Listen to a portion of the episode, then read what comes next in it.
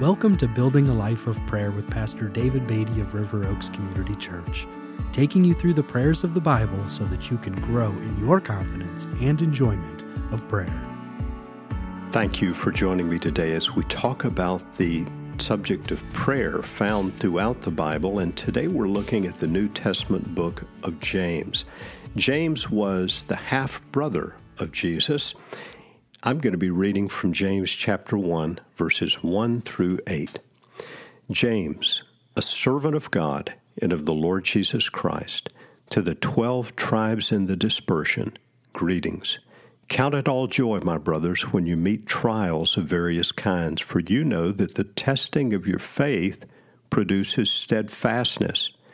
And let steadfastness have its full effect, that you may be perfect and complete, lacking in nothing.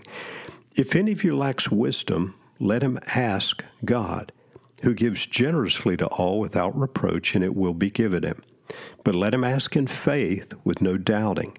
For the one who doubts is like a wave of the sea that is driven and tossed by the wind. For that person must not suppose that he will receive anything from the Lord. He is a double minded man, unstable in all his ways. James is writing to Christians who had been dispersed, likely because of persecution for their faith in Jesus. And he writes in verse 2 Count it all joy, my brothers, when you meet trials of various kinds. And then he gives the reason why we can count it joy when we meet trials. For you know that the testing of your faith produces steadfastness or perseverance. James goes on to explain that this steadfastness, this perseverance, is necessary if we are to become mature in the faith. He writes, Let steadfastness have its full effect, that you may be perfect and complete, lacking in nothing. So we must have this steadfastness, this perseverance, to be mature followers of Jesus.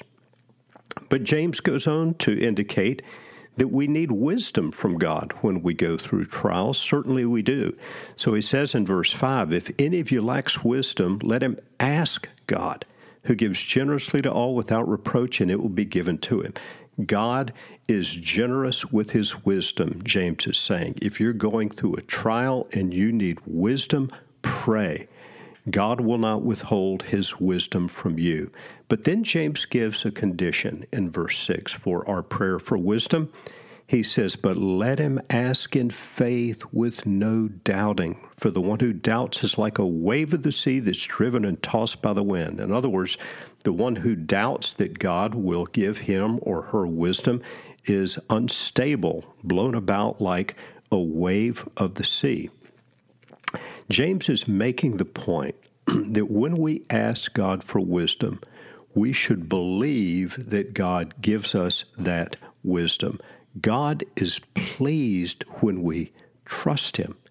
We're reminded of Hebrews chapter 11 and verse 6 that says, Without faith, it is impossible to please Him, for he who comes to God must believe that He exists and that He is a rewarder of those who seek him.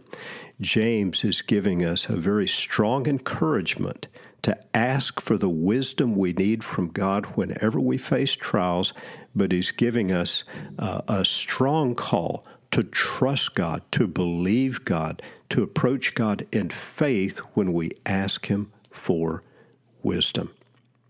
Would you join me now as we pray for the wisdom that we need for the trials that we face in life. Father, we come to you today in the name of our Lord Jesus Christ. I pray you would give us wisdom regarding how to ask you for wisdom. I pray especially for any today who are facing particular trials that you would enable them to look to you, to trust you, to ask for the wisdom that they need, and to believe that they receive the wisdom you provide. And we trust you for this, Father, in the wonderful name of our Lord Jesus Christ. Amen.